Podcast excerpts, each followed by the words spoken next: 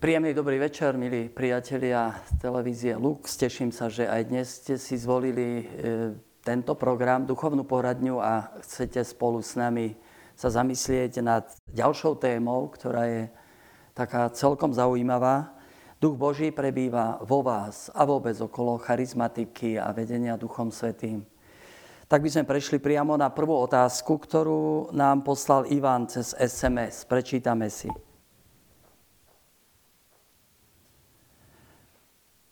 Otec Michal, vy ste charizmatik. Aká je vaša skúsenosť s obnovou v duchu svetom? Dosť často sa stretávam s týmto vyjadrením, keď si sme na misiách, alebo tak, kde si ma kto si stretne, tak hovorí, vy ste charizmatik. Hmm. Ľudia často hľadajú nejakú zvláštnu pomoc, viete. Hľadajú niekoho, kto by mal nejaké zvláštne dary a, a mohol ich nejak usmerniť, viesť alebo nejako pomôcť v takej či situácii. Pamätám si pred rokmi, keď ešte u nás za určitej vlády sa strácali ľudia, tak e, stratil sa istý človek a mama s, s nevestou, teda s manželkou toho človeka, prišli za mnou a, a pýtali sa, neviete, vy máte také dary a vidíte dopredu a viete čítať a neviem čo, že kde vlastne je tento môj syn a, a čo sa vlastne stalo. Samozrejme, že som im nedal odpoveď, pretože nemám takéto dary, ale mohol som ich potešiť, povzbudiť, že Boh vie, kde sa nachádza ich syn či manžel a, a že ich chce utešiť, povzbudiť ich. Alebo nedávno pri jednej diskusii o spovedi hovorí istý muž s trošku takou nostalgiou. Je škoda, že v dnešnej dobe už nemáme takých charizmatických spovedníkov, ako bol Dom Bosko alebo Páter Pio, ktorí vedeli čítať e, v dušiach a vedeli tomu kajúcnikovi rovno povedať, že ešte tento hriech a tento by si mal vyznať a podobne. Ak to si pri tej diskuzii poznamenal, ale aj o vás, Páter Michal, sa hovorí, že máte takýto dar. Tak chcem znovu povedať, že, že nemám takéto dary čítania v duši. A hovorím im, e, viete si predstaviť, že by som ja teraz videl e, do vašej duše, poznal vaše hriechy, ako by som mohol s vami slobodne diskutovať? Alebo ako by som to vôbec vedel niesť, viete, keby som tak nejako videl dovnútra druhého človeka, čo ho ťaží, aké hriechy a tak, a tak nejak konkrétne vedieť o nich. Iste si uvedomujete, že je to, je to veľká záťaž, aj, aj kríž. A tak ho vlastne aj niesli. Páter Pio ho niesol ako utrpenie, ako kríž, konal pokánie a, a podobne, či sestra Faustína, či určite aj Dom Bosko.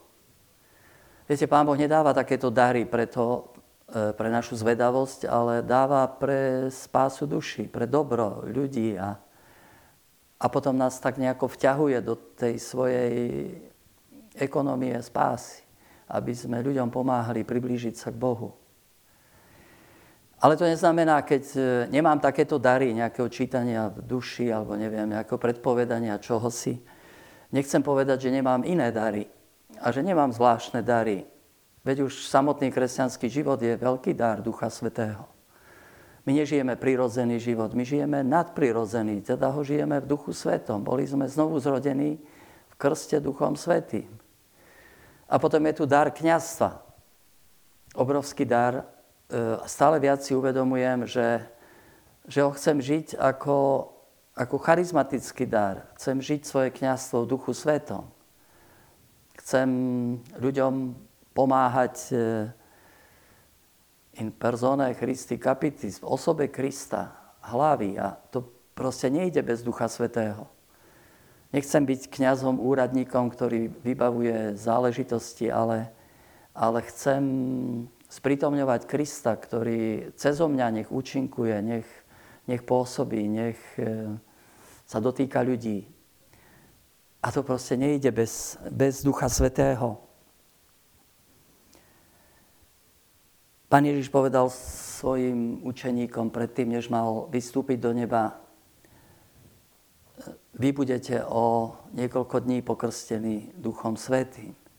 Budete mi svetkami. A, a naozaj sa to stalo. Keď apoštoli, apoštoli dostali Ducha Svetého, vyšli z večeradla a išli s mocou, hlásali a, a Ježiš potvrdzoval ich slova zázrakmi, uzdraveniami. Tak nejako som a ja vnímal aj vo svojom kňastve, že, že to akoby platí stále. Že Ježiš mne hovorí, že ty môžeš byť o niekoľko dní pokrstený Duchom Svetým a dostaneš moc, aby si išiel, hlásal, pomáhal, slúžil. A tak som vlastne niesol v sebe takúto túžbu, aj som vyhľadával príležitosti, kde, ako sa stretnúť s, s charizmatickou obnovou, ktorá sa už vtedy e, tých 70. rokoch, 80. minulého storočia objavila aj v katolíckej cirkvi a ona mi vlastne pomohla tak sa nejako priblížiť, aj sa otvoriť e, aj tomu krstu v duchu svetom, o ktorom chcem povedať, že som ho prežil a že mi to veľmi pomáha. Čo to konkrétne znamená v mojom kňazskom živote? Mm, byť akože charizmatik, hoci sme všetci charizmatici. E, spomeniem také dve oblasti. To je oblasť povedania. Ježiš povedal učeníkom vo večeradle, dýchol na nich, príjmite Ducha Svetého. Komu odpustíte hriechy, budú mu odpustené. Komu zadržíte, budú zadržané. A tak si stále viac uvedomujem, že vysluhovanie sviatosti zmierenia sa odohráva v Duchu Svetom. Že to, čo nám Ježiš dal, e, dal moc Ducha Svetého, že v tomto duchu chodte a odpúšťajte hriech. A tak sa snažím byť napojený na tohto ducha, keď spovedám, snažím sa v tomto duchu počúvať to, čo Boh chce urobiť teraz v tejto chvíli. Snažím sa počúvať Boha, ale aj počúvať ľudí, čo hovoria a, a mám skúsenosť, že naozaj Duch Svetý, bez toho, aby som mal nejaké obrazy alebo, alebo nejaké špeciálne poznanie vnútra, E, často ukáže to, čo je problémom v tom človeku. Že mu vlastne cez nejakú otázku odkryjem oblasť, ktorú je treba riešiť, alebo, alebo slova povzbudenia, potechy, ktoré práve ten človek vtedy potrebuje. A aj po rokoch, keď sa kde si stretneme, tak povie, že nemôžem zabudnúť na tú spoveď, že to a to mi veľmi pomohlo. Druhá oblasť, ktorej vnímam potrebu Ducha Svetého, je oblasť ohlasovania, oblasť kázania, homilie. Nikto nemôže povedať, Ježiš je pán iba v Duchu Svetom.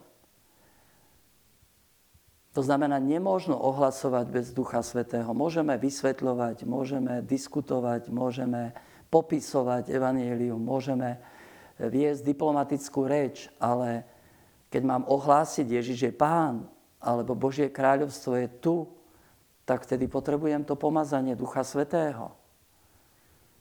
Duch Svetý mi pomáha rozpoznať, čo tí ľudia potrebujú, ktorí sú predo mnou, čo im chce Boh povedať. A, a tak sa snažím predtým, e, než mám osloviť ľudí, aj prosiť Ducha Svetého a modlím sa vlastne denne o také vedenie a, a to, aby som rozpoznal, čo je tou kerigmou, teda to slovo, ktoré títo ľudia potrebujú počuť.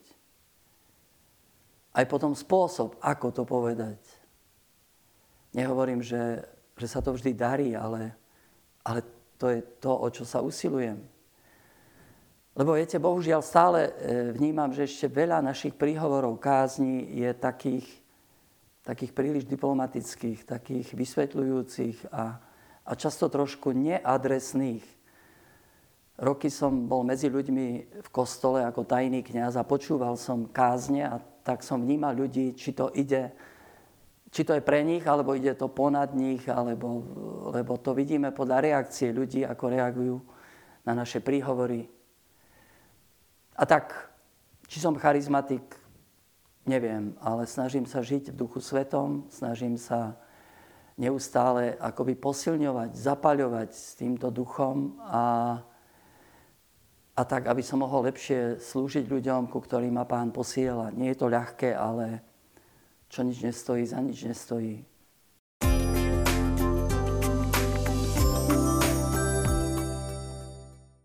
Znovu sme späť, chceme prejsť na druhú otázku k našej téme Duch Boží prebýva vo vás. A tak si nejako uvedomovať, že Duch Boží naozaj prebýva v nás.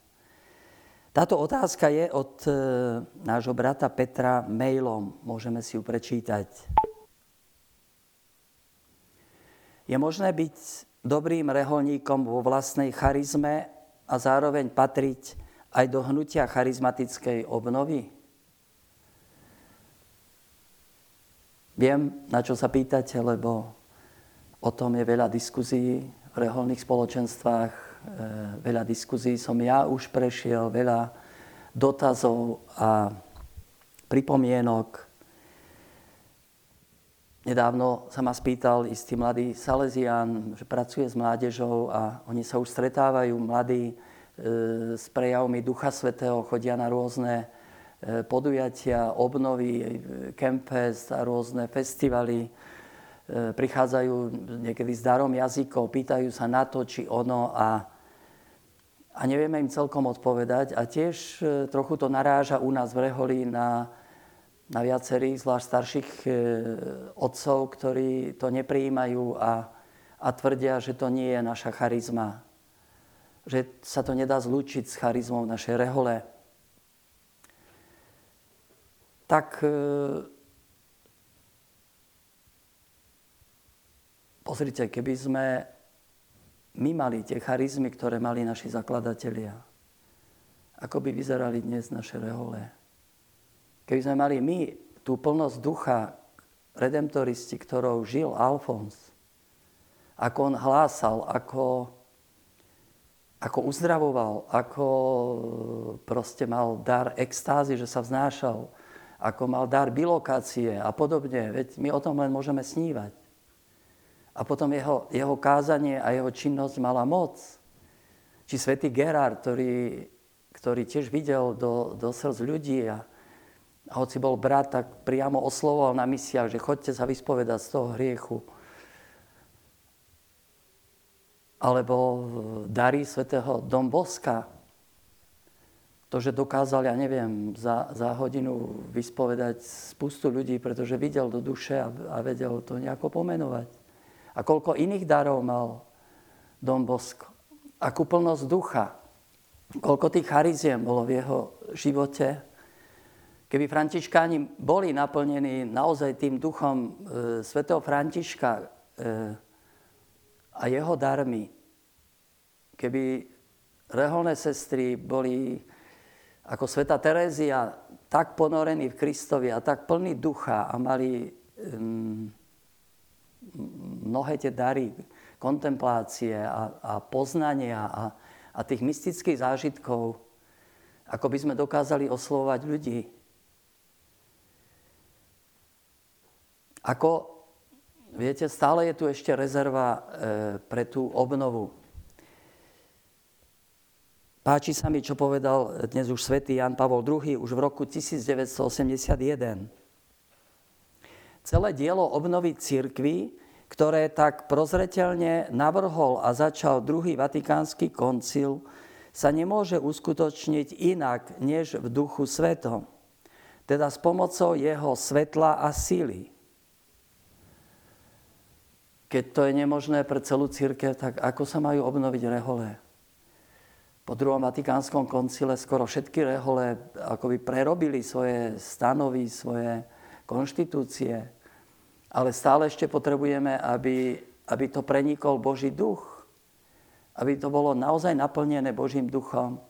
Ako hovorí Páter Kantalamesa, keď dnes prežívame krízy v reholi, aj v reholných povolaniach, či by sme nemali, ako si vnímate, nové hnutia, ktoré sa tu objavujú a čo si z nich prijať, ako, aby to preniklo reholu a, a mohlo ju tak nejak oživiť znútra. Tu vlastne o tých úlohách e, nových cirkevných hnutí, ktoré vzbudzuje Duch Svetý, pekne povedal e, pápež, dnes už emeritný, e, Benedikt XVI na Zelený štvrtok 2012.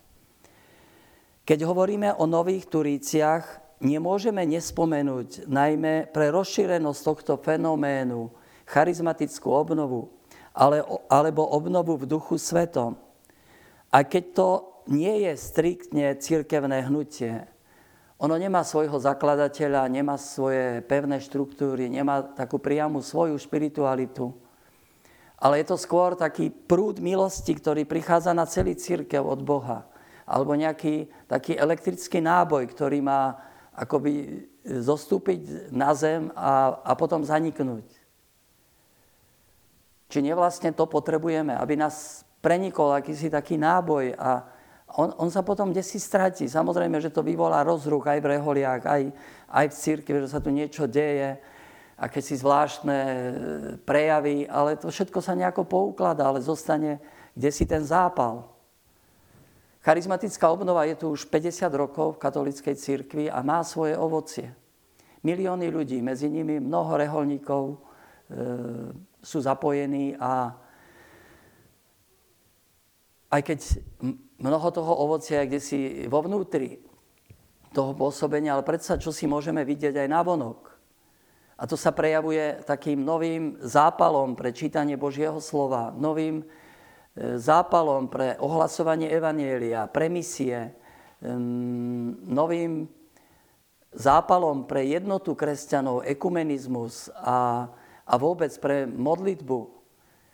Koľko aj mladých ľudí nám hovorí po tých stretnutiach, že ako si sa mi ľahšie modlí. Znovu, znovu som našiel chuť e, k modlitbe. E, aj teraz mi nedávno po, po stretnutí na prvú nedelu hovorí mladý muž, E, neskutočne mi to pomáha, tak ma to nesie potom cez pár týždňov tá modlitba a taká blízkosť Boha. Či, či to môže uškodiť e, našej charizme?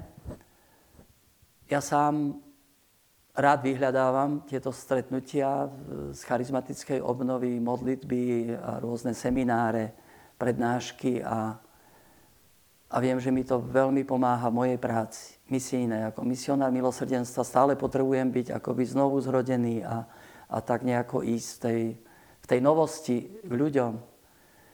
Vôbec nevnímam, že by mi to nejak uškodilo v mojom reholnom povolaní. Samozrejme, že sa snažím plniť aj svoje reholné povinnosti, modlitby, či aj poslušnosť. Ale už to, že, že ma aj spolubratia dvakrát zvolili za, za predstaveného e, našej provincie, aj to nejak hovorí o tom, že im asi neprekážalo to, že, že sa zúčastňujem aj na stretnutiach charizmatickej obnovy. A môžem rozumieť ľuďom, kdekoľvek na misiách, e, mladým ľuďom, keď prídu a sa pýtajú na to, či ono, trochu ich usmerniť ako mnohí tu potrebujú na Slovensku niečo zažiť a nemá sa kde poradiť, nemá mu kto, e, kto povedať, tak toto je dobre, na to si daj pozor. Nie, nie my nevieme, my, sa, my s tým nechceme nič mať. Ako by som odporúčal, viete, e, pozrieť trošku aj okolo seba, koľkí reholníci sú vlastne tak oživovaní v tej obnove. Poďme hneď na e, pápeža Františka jezuita a, a rád sa zúčastňoval na e, stretnutiach, modlitbách charizmatickej obnovy a zúčastňuje sa. A nie tak nejako z boku, ale je, je celkom zaangažovaný. Nemá problém a nehambí sa poprosiť o modlitbu. Pomodlite sa za mňa, lebo potrebujem pomoc. To je, to je obrovská pokora. Ako pápež poprosiť ľudí, teraz sa za mňa pomodlite. Tak poprosil polských novokňazov pri jednej audiencii, ale aj na iných miestach. Aj bezdomovcov, pomodlite sa za mňa. Lebo verí, že, že duch sa prelieva cez v církvi.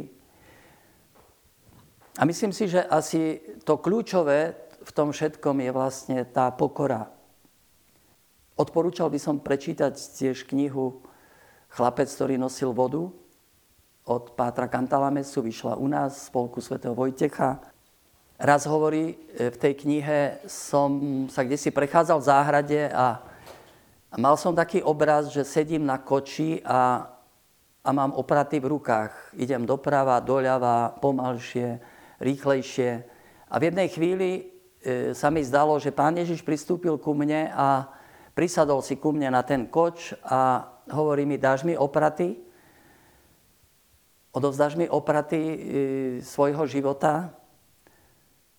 A ja som sa zľakol, kto vie, kde ma to povedie, ale potom som si uvedomil, že ja vlastne nemám svoj život v rukách. Ja neviem, čo bude zajtra. A tak som mu povedal, áno, pane, tu máš opraty a ty veď a riaď môj život. A naozaj za krátko prežil aj to, ten krst Duchu Svetom, vyriate Ducha Svetého. A výsledok hovorí, z profesora som sa stal, z profesora teológie som sa stal hlásateľ Evanielia, misionár. Odvtedy to robí neustále. Samozrejme so súhlasom svojich predstavených.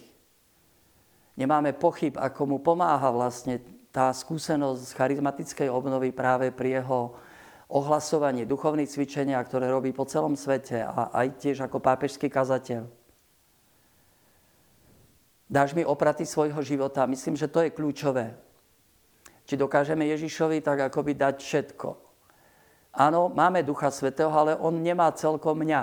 E, troch, bojím sa, aby ma to kde si nezaviedlo, aby ma to kde si, neviem, nezosmiešnilo. Nebojme sa, Duch Svetý rešpektuje proroka aj človeka, ale, ale povedie nás tam, kde nás chce mať Boh. A to je krásne.